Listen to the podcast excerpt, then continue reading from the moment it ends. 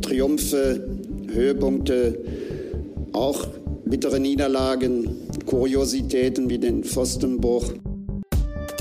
Hallo und Grüße, hier ist der Pfostenbruch, euer Gladbach-Podcast. Wir melden uns nach einem 0 zu 0 gegen den SC Freiburg am 23. Spieltag der Bundesliga.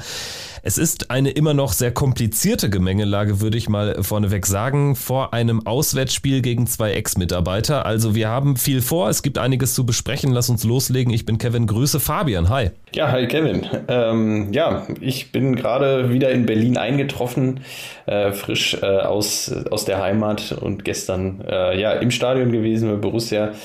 Ja, 0-0 gegen Freiburg. Ich würde sagen, eines der besseren Spiele, die ich von Borussia in dieser Saison bislang gesehen habe. Wie hast du es am Fernsehen gesehen? Ähnlich. Also meine erste Reaktion war auch äh, ziemlich milde bis gelassen und das äh, kommt häufig vor äh, oder selten, sehr selten vor in den letzten äh, zwei Jahren. Also ich denke, so kann es weitergehen. Einsatz hat gestimmt. Das werden wir jetzt auch noch durchanalysieren, natürlich, wie wir es immer machen. Aber vorneweg natürlich, das, das Highlight war eigentlich die Pyro-Aktion auf der Süd. Tribüne, oder? Also, wenn du schon ja. vor Ort warst, musst du es mal ein bisschen aus deiner Sicht erklären, wie das, wie du das äh, wahrgenommen hast und wie deine Reaktion darauf war.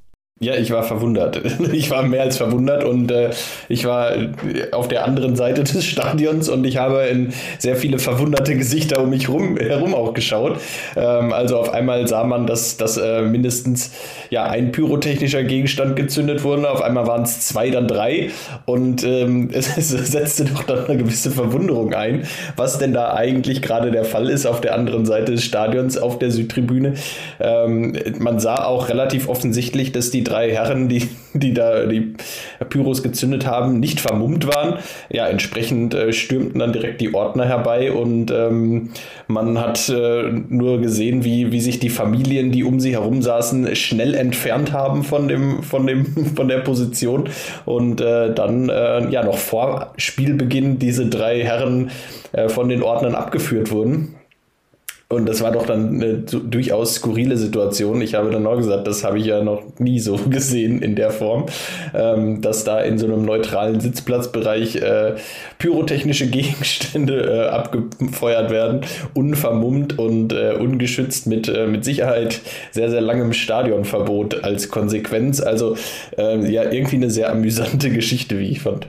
Südtribüne Pyrotechnik, das dürfte wirklich ein Novum sein, abseits des Gästeblocks. Ich bin gespannt, ob wir noch was von den äh, Kollegen zu hören bekommen. Also eigentlich sind alle Nachdreher, analytischen Berichte jetzt in dieser Woche Makulatur. Wenn irgendein Medium ein Interview mit diesen Kollegen liefert, ich würde es auf jeden Fall sowas von lesen. ja, ich, ich wäre auch gespannt. Ähm, meine Vermutung war tatsächlich auch sofort, ich habe gedacht, die, die können nicht wirklich gewusst haben, was das für sie bedeutet. Ähm, also entweder, entweder ist ihnen Fußballstadion vollkommen egal und sie haben sich gedacht, gut, das machen wir mal einmal aus Spaß, dann fliegen wir raus und dann, dann war es das. Oder die Option 2, und die habe ich tatsächlich dann auch während des Spiels für wahrscheinlicher gehalten, habe gesagt, die, ich glaube, die, die waren, die wussten einfach nicht wirklich, was ihnen blüht und was sie erwartet. Und äh, dass das derartige Konsequenzen dann nach sich ziehen würde.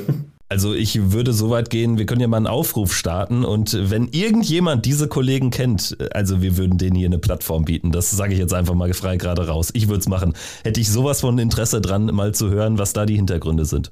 Ja, das würde mich auch interessieren. Äh, das hat mich auch, äh, auch gestern brennend interessiert. Das war äh, ja doch sehr, doch sehr interessant und wie ich den Gesichtern um mich herum entnehmen konnte, fanden das alle Leute relativ interessant, was da passiert ist. Also die erste Duftmarke wurde gesetzt noch vor Anpfiff gegen den SC Freiburg. Es war dann weniger spektakulär als das ganze Geschehen vor dem Anpfiff. Es ging sehr gut los aus Mönchengladbacher Sicht. Wir können ja vielleicht erstmal auf die Aufstellung blicken. Also also wir hatten zumindest noch einen spielfähigen Torwart. Das sah ja zwischenzeitlich mal ganz düster aus in äh, der Trainingswoche. Jonas Omlin noch nicht wieder fit nach seiner verletzungsbedingten Auswechslung in Mainz. Jan Olschowski für ihn jetzt natürlich mega bitter, konnte in Mainz dann wegen Magen-Darm schon nicht äh, dabei sein, hätte sonst natürlich da Einsatzminuten bekommen, hätte jetzt im Tor gestanden, hat es noch nicht gereicht für den Kader, sodass äh, Tobi Sippel im Tor stand und der Kollege Dimmer, 18 Jahre jung aus Nettetal, auf der Bank saß. Ansonsten Joe Scully wieder drin für Stefan Leiner rechts hinten und Markus Thuram rutschte in die Offensive für Hannes Wolf. Das war dann für mich fast schon erwartbar. Und auch, dass Sippel dann im Tor stand, war ja dann die logische Konsequenz nach dem, was man so auf der Pressekonferenz auch hörte, dass vor allen Dingen eben Sippel dann doch nicht äh, so arg getroffen wurde. Aufstellung äh, nicht sonderlich überraschend. Es scheint sich jetzt eine leichte Rotation zu ergeben, da auf der Rechtsverteidigerposition äh, zwischen Skelly und Leiner.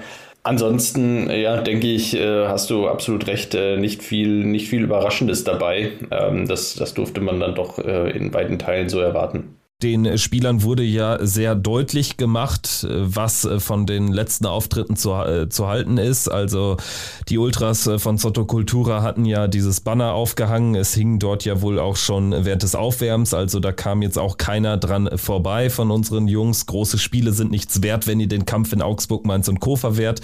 Ich denke, da ist nichts hinzuzufügen und sie haben es gut gemacht. Also sie haben von Anfang an tatsächlich ähm, eine gute Mischung aus einer stabilen Defensivarbeit, aus einer konsequenten Def Defensivarbeit gefunden und aber auch dem ein oder anderen offensiven Nadelstich, so würde ich es mal formulieren.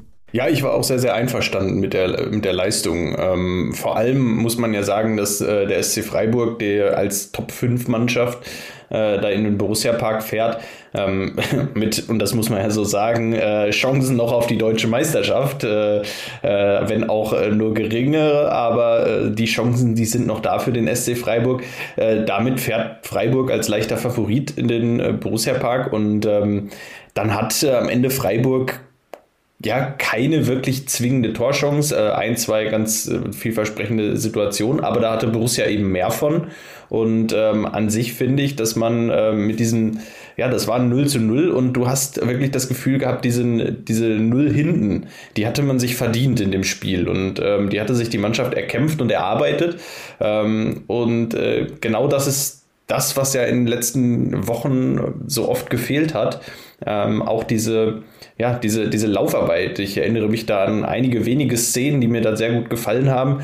Äh, zum einen war es mal Tyram irgendwann in der Anfang, Mitte der ersten Halbzeit, wo er wirklich äh, tief in der eigenen Hälfte den, den Gegenspieler angelaufen ist im Sprint, wo ich mir dachte, das habe ich ja von Tyram seit, seit Jahren nicht gesehen, dass er sowas gemacht hat. Nee, das war hat mir, hat mir dann gut gefallen und ich denke, das ist ja auch das, was, was die Zuschauer am Ende sehen wollen äh, von Borussia. Und ähm, ich finde, das hat Borussia gestern so weitestgehend gezeigt. Also ich war auch einfach nach dem Spiel so richtig erleichtert, dass das jetzt mal 90 Minuten waren, die einfach normal verlaufen sind. Dass wir mal aus diesen extrem krassen Wellenbewegungen rauskommen. Ich meine, wir verlieren in Berlin 4-1, kriegen vier Hütten in Mainz, verlieren da 4-0, dazwischen schlagen wir die Bayern 3-2 und das verdient. Und jetzt einfach mal so 0-0 gegen den Tabellenfünften. Für mich spielt Freiburg zwar nicht um die Meisterschaft mit, ich weiß, wie du es meinst, aber natürlich ist es eine Mannschaft, die hätte hier den Champions League Platz erklimmen können. Also die spielt auf jeden Fall ich denke, so sicher kann man sein, auch nächstes Jahr europäisch. Spielt jetzt in ein paar Tagen gegen Juventus Turin. Und da hat man es gut gemacht. Also man hat einfach so eine, so eine ordentliche, sehr ordentliche bis gute Leistung auf den Rasen gebracht und das Einzige, was fehlte, war dann eben eigentlich das hochverdiente 1 zu 0. In der ersten Halbzeit wäre es hochverdient gewesen. Wir hatten einmal die gute Schusschance von äh, Markus Thuram in der Anfangsphase, dann einmal vor allen Dingen das ganz dicke Ding von, von Alassane Player, äh, toll herausgespielt in der Situation. Dann fällt mir noch Benze Baini ein mit dem Kopfball nach dem Eckstoß. Also da war ja einiges äh, möglich. Und trotzdem, ich kann darüber echt hinwegsehen, weil mir ist es immer am liebsten, wenn vor allen Dingen Stabilität da ist. Und von der hatten wir so wenig in den letzten zwei, drei Jahren. Und das war jetzt eben ein ganz anderes Level. Das hat mir sehr gut gefallen. Ja, genau. Äh, und mir, um es nochmal hinzuzufügen, mir ist vor allem wichtig, dass man das Gefühl hatte, äh, die Mannschaft ist, ist nah an das Maximum rangekommen oder hat, äh, hat, aus ihren, also hat aus den Möglichkeiten in dem Spiel jetzt das Maximum gemacht. Und die Mannschaft war bemüht, hat sich vier, fünf, sechs Chancen herausgespielt im ganzen Spiel ja, da reden wir jetzt darüber, dass man äh, da kein Tor erzielt hat. In der zweiten Halbzeit dann vor allem auch nochmal ja, Player mit der, mit der, der großen Chance in der zweiten Halbzeit. Ähm, ja, da hat man leider ja, ist, leider ist kein Tor gefallen. Ähm, trotzdem kann man der Mannschaft ja wenig vorwerfen. Die Mannschaft hat das defensiv super gemacht, äh, vor allem auch nach der, ähm, nach der roten Karte ähm, hinten raus. Ähm, da gab es dann so ein bisschen ein oder anderen Zuschauer, der ein bisschen ungeduldig war, was ich überhaupt nicht verstanden habe. Borussia in Unterzahl. Ich finde, Borussia hat das dann gut gemacht. Man hatte noch einen Freistoß, man hatte noch einen Eckball ähm, und hat dann eben versucht, viel den Ball zu halten, weit entfernt von der eigenen ähm, Gefahrenzone. Und äh, das fand ich war dann in, der, in dem Moment souverän gemacht. In dem Moment haben sie sich auch in alle Zweikämpfe reingeschmissen. Sie haben äh, die Zweikämpfe alle angenommen und gesucht. Sie haben sie geführt und ich glaube, das ist doch das Mindeste, was Borussia auf den Platz bringen sollte. Und das haben sie gestern auf den Platz gebracht und ähm, das hat mich ähm, ganz zufrieden gestimmt. Ähm, weshalb äh, ich nach Schlusspfiff dann auch äh, applaudiert habe und ich war leider einer der wenigen äh, im ganzen Stadion. Äh, es gab vereinzelte Pfiffe, äh, wenig Applaus. Die meisten Leute sind einfach, haben sich einfach umgedreht und sind gegangen. Ich fand es durchaus eine ansprechende Leistung gegen den SC Freiburg, die vielleicht auch nicht ihren allerbesten Tag hatten. Trotzdem fand ich, war das, war das mehr als in Ordnung. Also ich hätte es wahrscheinlich ähnlich gemacht. Ne? Also applaudieren gehört sich, glaube ich, nach so einer Leistung, egal was in den vergangenen Wochen war. Es eignet sich jetzt aber auch nicht zu großen Jubelarien. Ne? Ich denke, das äh, gibt das Spiel auch nicht her. Und trotzdem, für mich generell ist so ein 0 zu 0 immer, wenn du nicht gewinnst, dann ist für mich ein 0-0 immer das beste Ergebnis. Ich finde das viel besser als ein 2-2, weil da hast du dann auch Spielverläufe, wo du dann irgendwie zwischenzeitlich mal in Führung lagst und so. Du hast immer mehr Haderpotenzial im Nachhinein. Egal, ob du im Stadion bist, ob du es zu Hause schaust, ob du es gar nicht gucken kannst.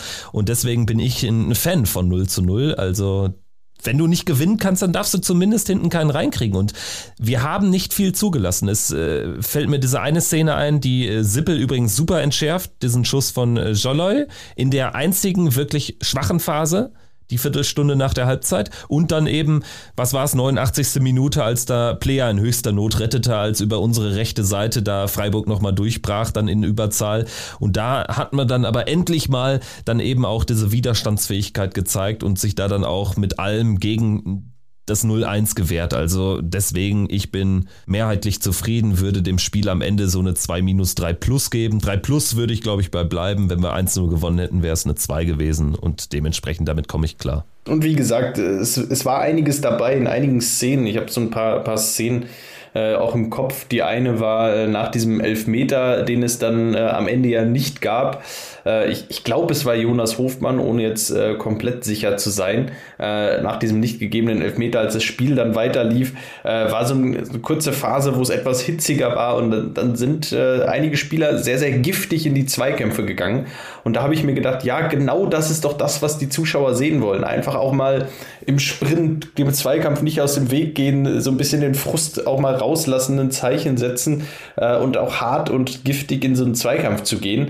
Genau das ist doch das, was die, die Leute sehen wollen, was in den letzten Wochen einfach gefehlt hat und ähm, ja, das ist doch dann in Ordnung. Ja, es mag zwar nicht so spektakulär gewesen sein, aber dieser Fußball bringt dir einfach oder gibt dir größere Chancen, in der Bundesliga erfolgreich zu sein. Und das sollte jetzt auch als Blaupause dienen für die letzten elf äh, Spiele. Vielleicht jetzt nochmal aus der Stadionperspektive würde mich mal interessieren, äh, welche Spiele haben für dich so den besten Eindruck gemacht, wenn man da jetzt vielleicht von dieser recht geschlossenen Mannschaftsleistung nochmal absieht? Äh, wen würdest du nennen wollen? Ich finde tatsächlich, dass, dass Kone gestern auch wieder gutes Spiel gemacht hat, gerade auf einem guten Weg ist, hat defensiv den ein oder anderen Zweikampf gewonnen und nach vorne hin ein paar gute, gute Szenen gehabt ist bei ihm, wie es immer so ist, nicht alles 100 Prozent, äh, das was klappt, aber ich hatte das Gefühl, dass, ähm, dass er doch ähm, versucht hat, das Spiel so ein bisschen zu lenken und äh, das auch in vielen Phasen des Spiels geschafft hat, immer wieder mal, mal eine Idee hatte.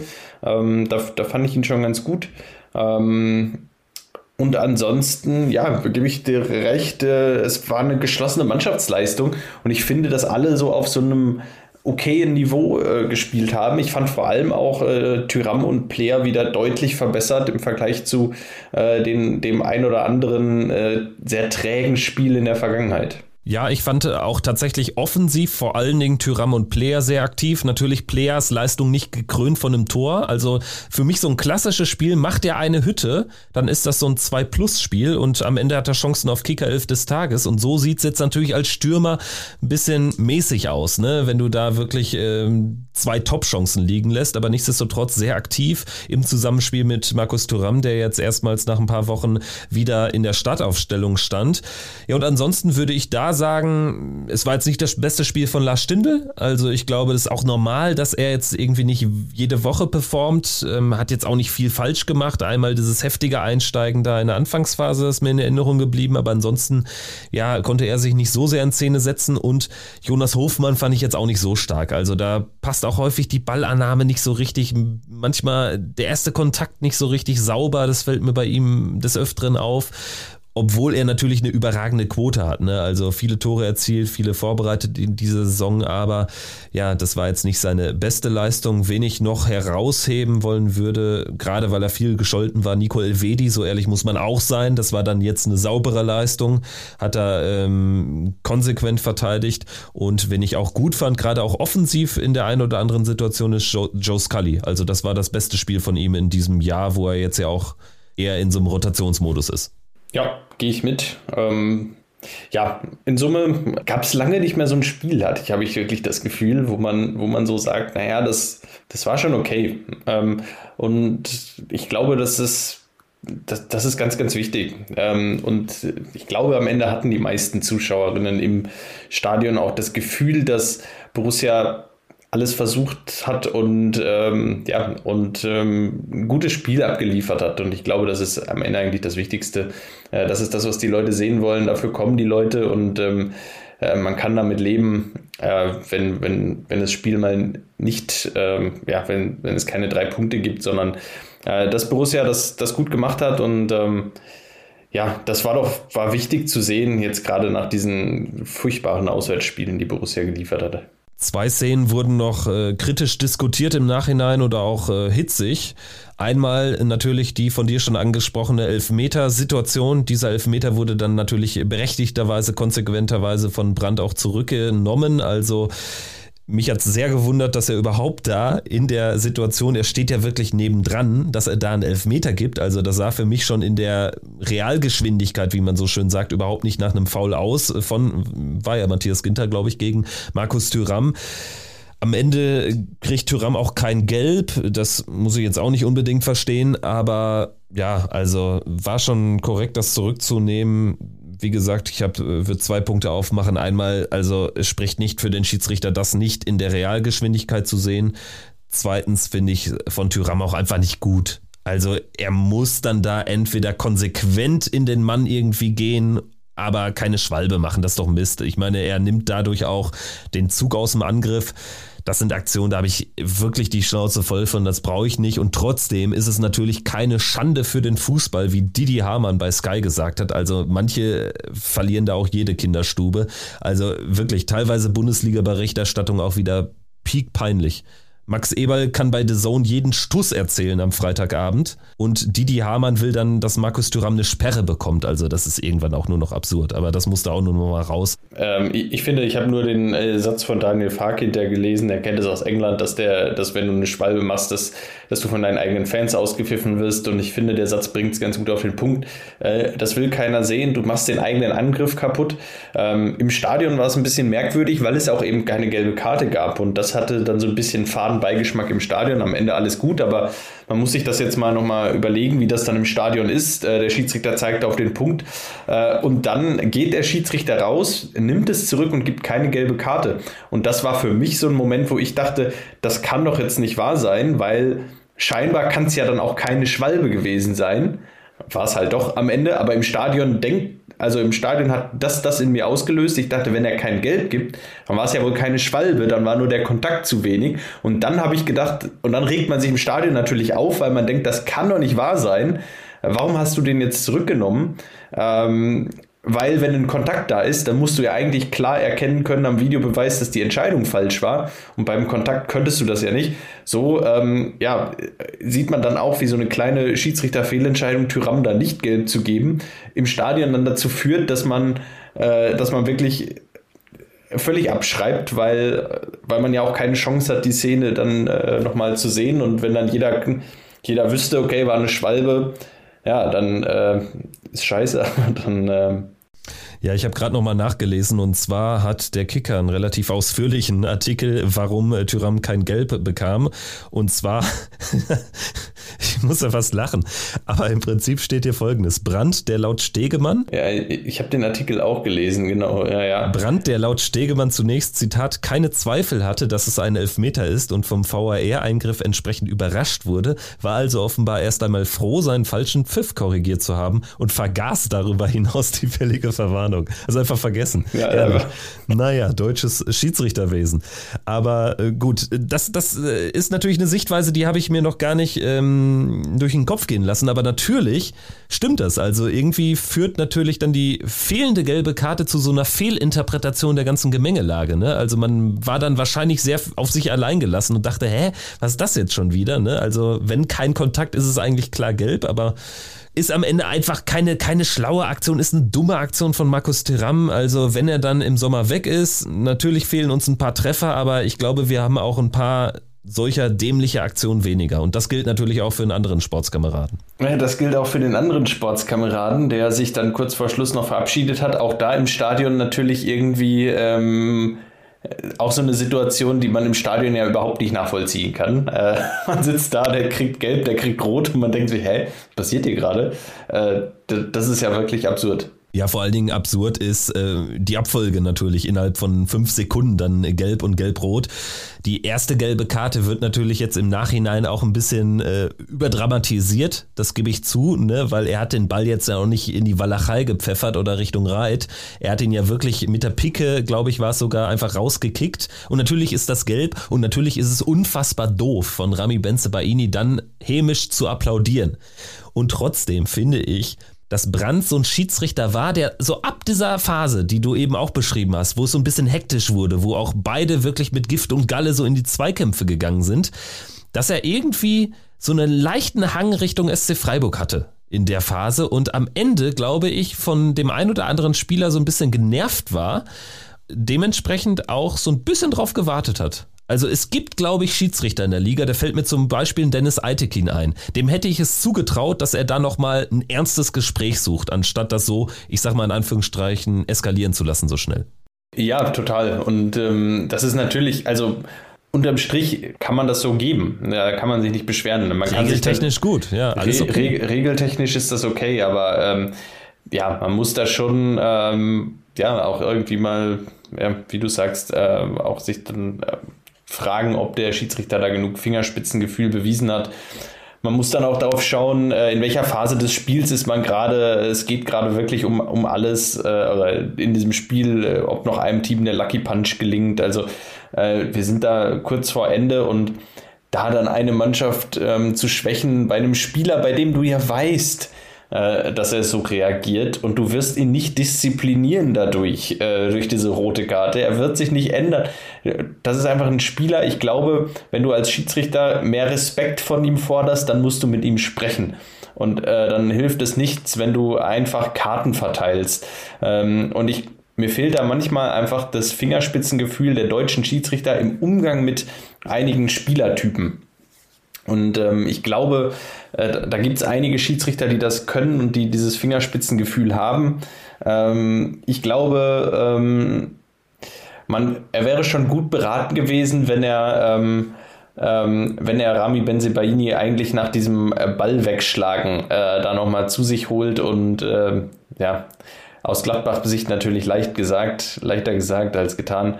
So ist es jetzt. Äh, Benzibaini hat diese gelb-rote Karte bekommen und wird äh, entsprechend nächste Woche in Leipzig dann eben nicht spielen. Ja, und trotzdem muss man natürlich schon sagen, in erster Linie ist natürlich Benzibaini schon selbst schuld. Ne? Also wir haben jetzt sehr viel über den Schiedsrichter gesprochen und trotzdem ist es dann einfach irgendwie ja auch so unglaublich unnötig, wie er seinen eigenen Auftritt danach natürlich kaputt macht, weil auch Rami Benzebaini hat sich reingehauen. Da äh, fallen mir jetzt weder was so die Körpersprache betrifft oder auch das Sportliche in den gut 85, 86 Minuten, die es dann waren, für ihn. Da fällt mir jetzt nichts Negatives ein. Das war ja alles gut. Ne? Und am Ende vergisst er sich da komplett. Er haut natürlich dann auch nochmal verbal so richtig einen raus. Ne? Da ist dann natürlich dann auf Französisch noch eine Beleidigung äh, gefallen, die war so klar hörbar dann im TV und er hat sich ja gar nicht mehr eingekriegt. Und jetzt bin ich mal gespannt, was da jetzt noch so nachkommt. Ich würde es nicht verstehen, wenn er darüber hinaus noch eine Sperre bekommt. Also Geldstrafe, da kann man sich ja eigentlich an der Nagelsmann-Nummer mit dem weichgespülten Pack orientieren, aber mehr sollte da jetzt auch nicht bei rumkommen, weil wir müssen jetzt auch mal die Kirche im Dorf lassen. Es gab schon größere Skandale. Ja, und ähm, ja, ganz klar. Ähm, aber ich, ich stimme dir auch zu. Größte Schuld liegt natürlich bei Rami Benzibaini selbst. Und das ist aber auch es ist aber auch ein bisschen mühselig langsam. Ich meine, wir sprechen da seit Jahren drüber, über sein Temperament. Äh, man sollte eigentlich meinen, er wird älter, ähm, er sammelt mehr Erfahrung, er sollte das besser im Griff haben, aber scheinbar gibt es auch einige Dinge, die sich nie ändern. So sieht's aus. Und äh, ich würde sagen, damit machen wir jetzt den Haken hinter dieses torlose Remis gegen den SC Freiburg. Endlich mal wieder ein, ein normales äh, Spiel unserer Borussia. Wir sind aber natürlich noch nicht am Ende dieser Folge angekommen, denn wir müssen jetzt erstmal darauf schauen, wie ist denn jetzt die Ist-Situation in der Tabelle. Also wir haben jetzt noch elf Spieltage zu absolvieren, also gut noch ein Drittel der Saison. Und trotzdem hat man das Gefühl, ja, tabellarisch trudelt es wahrscheinlich eher aus. Also der Rückstand jetzt auf äh, Tabellenplatz 7, das ist jetzt neuerdings Mainz 05, ist jetzt nochmal gewachsen. Fünf Punkte sind es auf diesen potenziellen Conference League Platz und der Vorsprung auf äh, Platz 16 beträgt jetzt äh, bereits elf Punkte.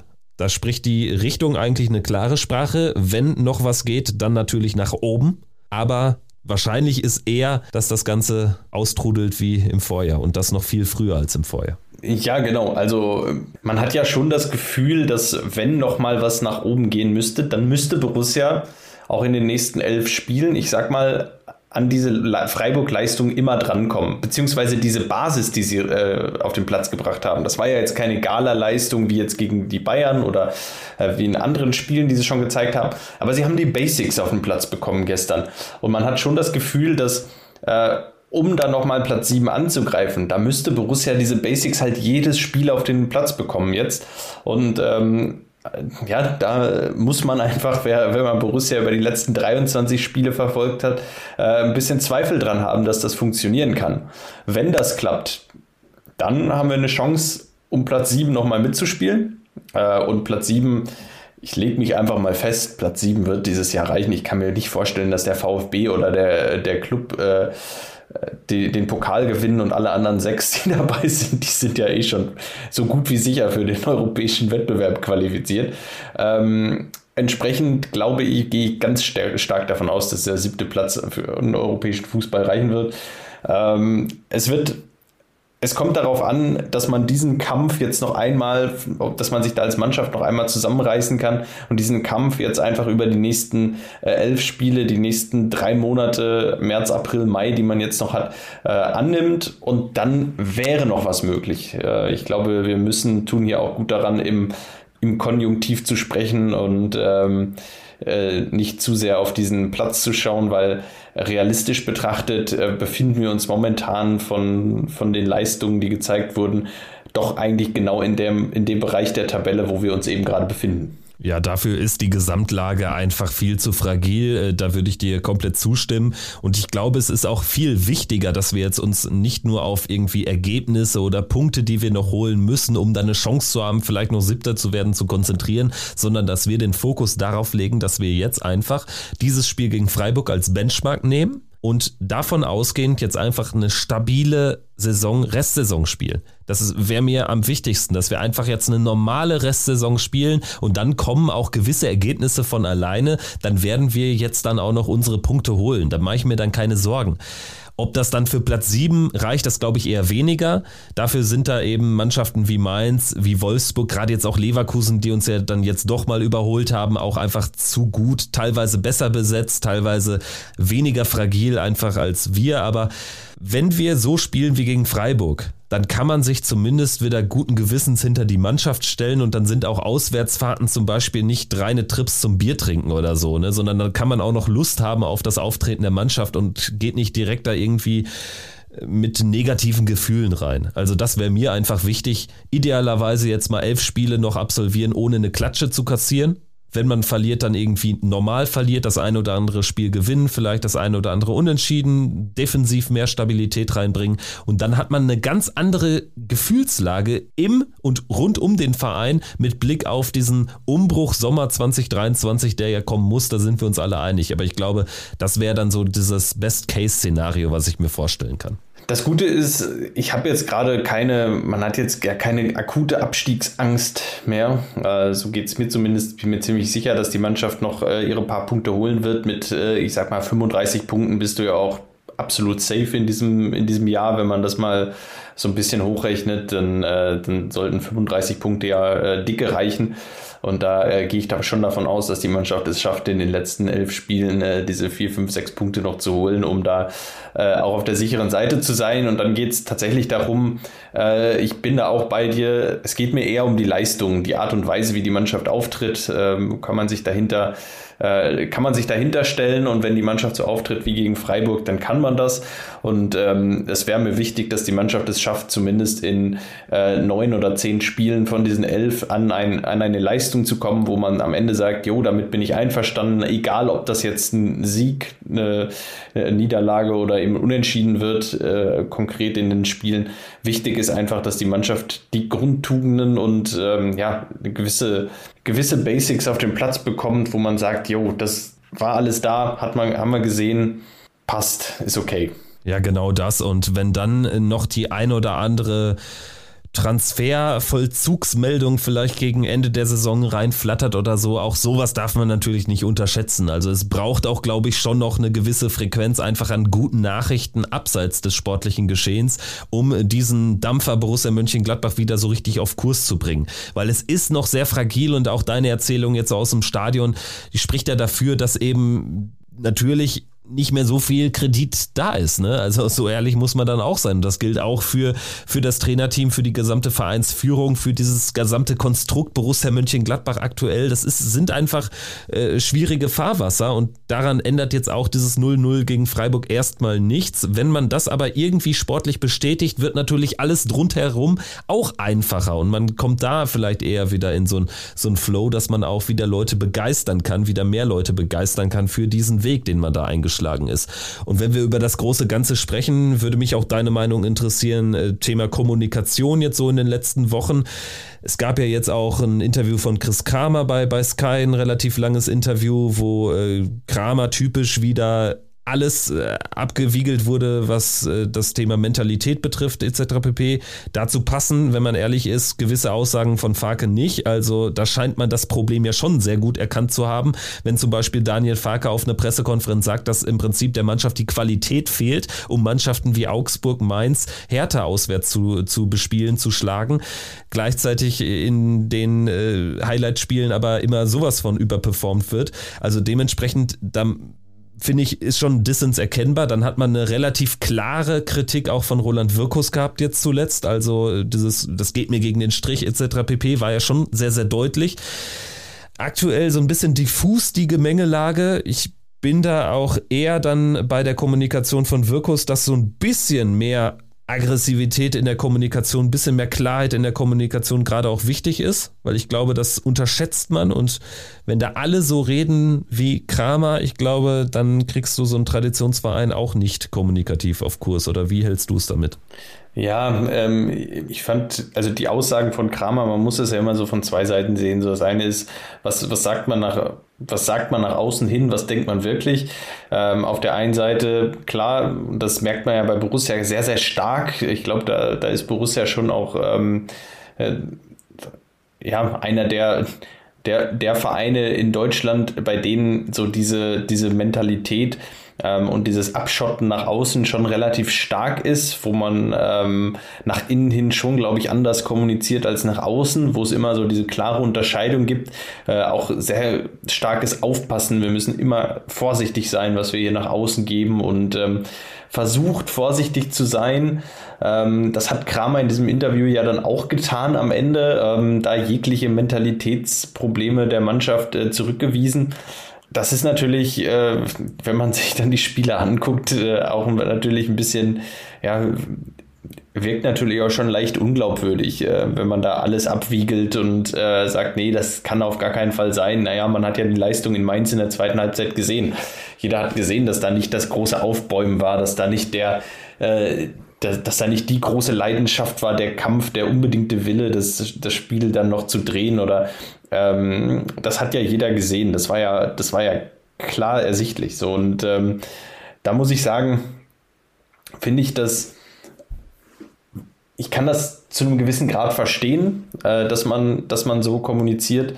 Aber ich äh, würde mir manchmal wünschen, dass man da auch mal ein bisschen äh, aus der Deckung hervorkommt und, ähm, und auch mal ein bisschen ja, klarer ist, auch was, ähm, was so interne ähm, Themen angeht. Ich meine, es kann ja auch immer mal ein Werkzeug sein, auch mal extern Dinge anzusprechen, äh, wenn man es intern nicht mehr klären kann. Also ähm, ich, ich finde halt schon, dass man diese Mentalitätsprobleme, die man hat oder nicht hat, äh, man sieht zumindest Leistungsschwankungen seit zwei Jahren.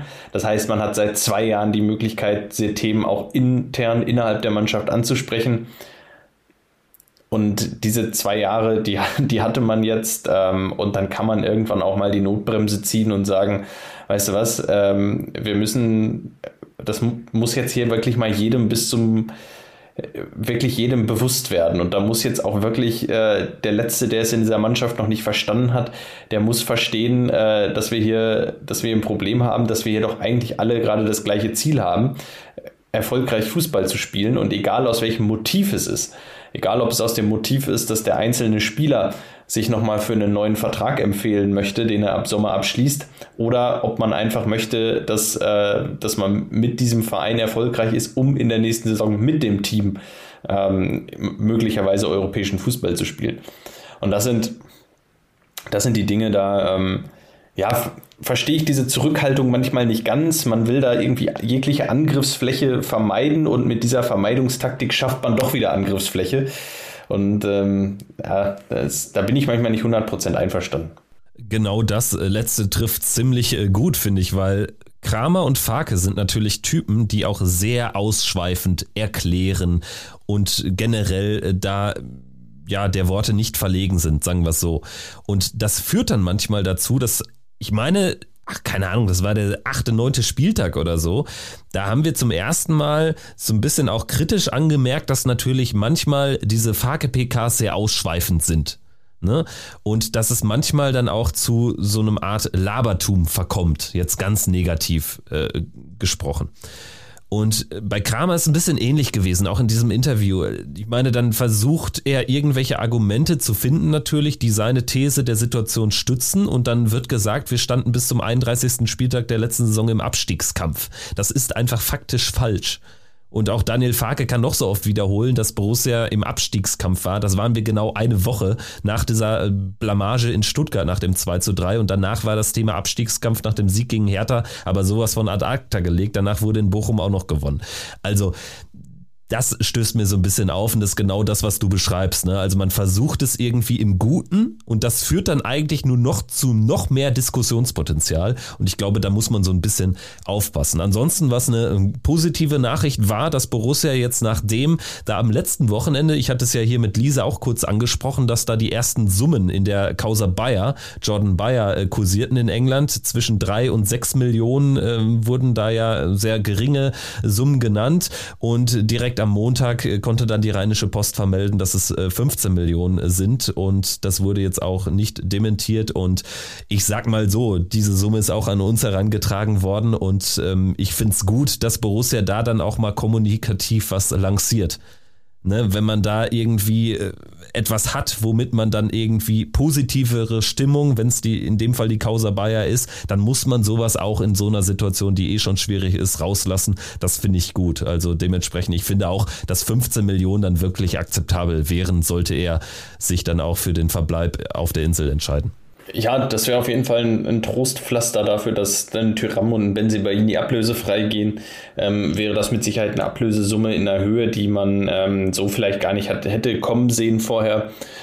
Ja, das äh, wäre okay. Wie gesagt, ich finde es nach wie vor schade, ähm, weil ich, ähm, ja, mit einem anderen Spielstil äh, einen Jordan Bayer doch durchaus auch immer gerne gesehen habe und ähm, ihn auch sehr schätze als Spieler, der, ähm, der keinen Ball verloren gibt und der jeden Zweikampf sucht und führt.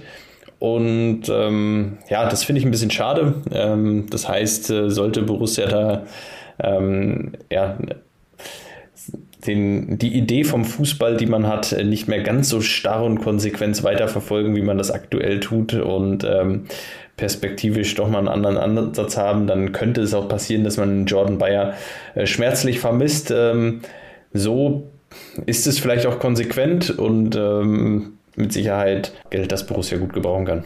Definitiv äh, brauchen wir das Geld für den nächsten Umbruch Sommer. Bis dahin aber stehen noch elf äh, Spieler auf dem Programm und eins davon ist ein ja, ein spezielles Spiel. Nächste Woche Samstag. Einmal ist die Anstoßzeit speziell. Es ist das vorerst letzte 15:30 Spiel an einem Samstag für Borussia Mönchengladbach in dieser Saison. Es gab ja wieder ein paar diskussionswürdige Terminierungen und ich finde es gut, dass dieses äh, Thema auch ja so eine ja so, so eine Nische verlassen hat mittlerweile. Und ich werde ja nicht müde, äh, diese Tabelle zu aktualisieren. Borussia wird absteigen in dem 15:30 Samstag Ranking. Das steht jetzt schon fest. Wir sind mit sechsmal 15:30 nach 29 Spieltagen abgeschlagener letzter. Schalke kommt auf neun Spiele in dem Zeitraum und gleichzeitig haben Mannschaften wie Mainz und Wolfsburg 19 Spiele zu diesem Zeitpunkt. Das ist einfach nicht mehr zu erklären. Ja, also ich finde gerade, ich finde, man muss auch Schalke so ein bisschen mit dazu nehmen. Auch Schalke mit den neuen Spielen, das ist schon frech. Äh, das ist schon Wahnsinn, dass du diese beiden Traditionsvereine, Gladbach und Schalke, wo ja, äh, wie das Fanprojekt es schon geschrieben hat. Natürlich wissen wir alle, warum es so ist, äh, weil eben bei Borussia oder bei Schalke, wenn sie auf den Einzelspielterminen liegen, äh, schauen die Leute zu und wenn du so ein Spiel in der Konferenz versenkst, in Anführungsstrichen, ähm, dann hast du so ein bisschen Potenzial verschenkt, weil natürlich die Konferenz auch ohnehin geschaut wird. Ähm, das macht es aber natürlich unglaublich schwer und ähm, ich ja, wir haben uns, glaube ich, der, im Laufe der Hinrunde schon das erste Mal darüber ausgelassen. Äh, das ging dann weiter, als die ersten Terminierungen des aktuellen Kalenderjahres feststanden. Und jetzt äh, unter der Woche, jetzt am Freitag, ich muss ganz ehrlich sagen, ich bin auch äh, fast vom Glauben abgefallen. Also ich, ganz ehrlich, ich habe, ähm, also bei das Köln-Spiel, dass das jetzt auch, auch wieder ohne Not auf einen Sonntag gelegt wurde, ähm, was mich noch mehr überrascht hat, ist eigentlich das Wolfsburg-Spiel zu Hause. Da auf Ostersonntag 15.30 Uhr. Ähm, ein Termin, wo ich auch ganz klar sage, das ist auch nicht deren Ernst, wenn man bedenkt, wie oft Borussia schon Sonntag gespielt hat in dieser Saison, ohne international zu spielen und wie viele auch noch kommen, weil das Unionsspiel war ja klar. Äh, da muss man aber auch wieder sagen, dann sprechen wir über diese 19.30 Uhr Terminierung, wo man auch einfach sagen muss, das ist, das ist ein schlechter Scherz. Also äh, jeder, der mal von Berlin nach Mönchengladbach gefahren ist, der, der weiß, dass äh, das dauert ein paar Minuten. Und ähm, ja, also unterm Strich das ist ja genau das, das exemplarische Beispiel, ähm, woran man die ganzen Probleme auch festmachen kann. Denn Borussia Mönchengladbach ist ja dann auch eben häufig als Auswärtsteam dann eben nicht zur Kernzeit 15.30 am Start. Und ähm, in dem Fall betrifft es jetzt die Union-Fans, die natürlich jetzt eh viele Reisen mitmachen müssen durch den Europapokal. Da ist es natürlich logisch, dass das Spiel Sonntag stattfindet. Aber dann macht es doch um 15.30 Uhr. Dann können die Leute auch noch zurück nach Berlin. Und ähm, Borussia Mönchengladbach hast du dann natürlich zumindest noch einen Gefallen getan, dass dieses Spiel dann nicht auch noch vier Stunden später ist. Dann ist es schon sonst Sonntag, aber dann wenigstens 15.30, selbst 17.30 wäre alles besser gewesen. Aber dann auch noch hinten raus äh, dieses Spiel zu setzen, finde ich schon fast ein bisschen frech.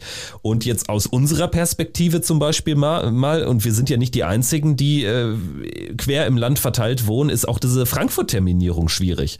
Da ist es jetzt eben nicht Samstag 15.30. Es war klar, dass dieses Spiel Samstag stattfinden würde. Aber es ist dann natürlich jetzt auch wieder 18.30. Heißt, du brauchst ein Hotel in Frankfurt. Du hast nicht die Chance, egal ob wir jetzt aus unserer Sicht aus Berlin kommen oder andere, die dann eben eine ähnlich weite Anreise haben zu diesem Auswärtsspiel und das mitmachen wollen, du hast nicht die Chance, einfach noch am selben Tag nach Hause zu kommen. Ganz genau. Und ähm, das ist schon wirklich, ähm, ja, das, das geht dann natürlich auch ins Geld. Das wird auch, es, es nervt auch so ein bisschen. Ähm, also je, je weiter du entfernt wohnst, ich glaube, nach Mönchengladbach hat man noch eine ganz okaye Chance, es vielleicht zu schaffen, äh, dann äh, hinten raus. Ähm, nach Berlin könnte man vielleicht auch noch zurückkommen. Ich habe noch auf die Verbindung nicht geschaut, aber es ist wirklich, äh, ja, es ist wirklich hart, ähm, dann da dieses erneute 18.30 Uhr Spiel zu setzen. Ähm, ja, schon, schon Wahnsinn, wo man sich denkt, Dortmund und Stuttgart hätten auch mal äh, gut und gerne dieses 18.30 Uhr Spiel an dem Wochenende da spielen können. Ich glaube, die beiden spielen gegeneinander, wenn ich es richtig im Kopf habe, am, am gleichen Tag. Ähm, es ist schon schwierig. Ich finde auch, wie gesagt, dieses Wolfsburg-Spiel, ähm, Ostern äh, werde ich mit Sicherheit Familie besuchen, bin in der Heimat, habe überlegt, Ostersamstag bietet sich eigentlich dann ganz gut an. Äh, dann fährt man freitags zurück, dann kann man samstags in den Borussia-Park fahren äh, sonntags Familientag und fertig. Ja, und jetzt ähm, muss man sich quasi entscheiden, äh, Borussia oder äh, Familie. Ähm, da fährt man nach Hause und ähm, es wird bei mir mit Sicherheit so sein, dass ich äh, in dem Fall die Härtefallentscheidung treffen muss und, und sagen werde, ich, ich werde wahrscheinlich äh, wahrscheinlich bei der Familie bleiben, weil dafür fahre ich eigentlich da, dafür fahre ich eigentlich an Ostern dann nach Hause und das sind dann schon ja Anstoßzeiten und ähm, äh, das ist dann schon schwer zu, schwer zu akzeptieren und schwer zu verdauen, wenn man, äh, wenn man das dann wieder hingeknallt bekommt von der DFL. Ja, die anderen Spiele an dem Sonntag habe ich jetzt gerade nochmal aufgemacht, sind äh, Freiburg gegen Schalke. Das ist natürlich dann ähnlich doof, ne? Also eins muss dann zumindest auf den 17.30 Termin, aber dann setzt doch Leverkusen gegen Leipzig bei aller Liebe auf 19.30 Uhr und fertig. Das interessiert weniger Leute, die da auswärts waren, viel weniger Leute und dann haben auch alle was davon. Gut, jetzt haben wir noch einmal den Genuss des 15.30 Uhr Spiels am Samstag. Es wird aber kein Genuss, denn Auswärtsspiele in Leipzig sind immer scheiße und immer falsch, fühlen sich nie richtig an und dieses Jahr ist es noch ein bisschen schlimmer, wenn man da sich die ein oder andere Aussage von dem einen oder anderen Vertreter bei dem Brauseclub aus Leipzig anschaut. Also, ähm, wie blickst du jetzt auf den Samstag? Ich freue mich auf die Tour, die wir machen. Ist ja ein Kurztrip aus Berlin. Da haben wir es nicht weit. Schön für 32 Euro hin und zurück mit dem ICE. Also, das, das ist charmant. Aber ansonsten, also auf dieses Stadionerlebnis habe ich mal sowas von gar keinen Bock. Und man fragt sich eigentlich auch jedes Jahr aufs Neue, fährt man überhaupt hin oder lässt man es lieber bleiben? Ja, es ist furchtbar. es ist wirklich furchtbar. Ich habe auch, äh, es ist so ein bisschen ja, ach, Leipzig ist eigentlich eine nette Stadt, ähm, aber ja, das in Summe das Stadionerlebnis, äh, da kann man drauf verzichten. Ähm, am besten vorher, nachher alles ausblenden während des Spiels. Äh, ja, unterstützen wir Borussia und äh, es geht gegen eine große Mannschaft. Ähm, das ist immer ein gutes Zeichen. Borussia gegen große Mannschaft haben wir selten, selten Enttäuschung erlebt in diesem Jahr und da hoffe ich auch nächsten Samstag drauf. Ähm, ich glaube, ein Sieg in Leipzig könnte uns äh, die Rückfahrt und den Stadionaufenthalt dann doch sehr versüßen. Bin mal gespannt generell, wie es laufen wird. Wahrscheinlich wieder 19 Minuten Stimmungsboykott. Diese Spiele dürfen natürlich nicht normal werden und ich denke, dafür stehen wir auch ein. Gut, gibt es sonst noch was zu erzählen, außer dass Rami Benzebaini von Luca Netz ersetzt wird? Wir hoffen vielleicht noch auf Jonas Omlin im Tor, aber ansonsten fällt mir jetzt auch nichts weiter ein. Das dürfte es dann gewesen sein und äh, dann hoffen wir, dass Borussia ja alles gibt in Leipzig und ähm, im Idealfall dann auch Punkte mit zurück nach München-Gladbach nimmt. In diesem Sinne, danke fürs Zuhören. Das war der Pfostenbruch nach dem 0-0 gegen Freiburg vor dem Gastspiel bei RB Leipzig und wir melden uns dann natürlich in einer Woche wieder hoffentlich mit etwas Zählbarem, am besten mit drei Punkten im Gepäck. Danke dir, Fabian, hat Spaß gemacht und bis nächste Woche. Macht's gut. Ciao. Bis dann. Ciao, ciao. Triumphe, Höhepunkte, auch bittere Niederlagen, Kuriositäten wie den Pfostenbruch.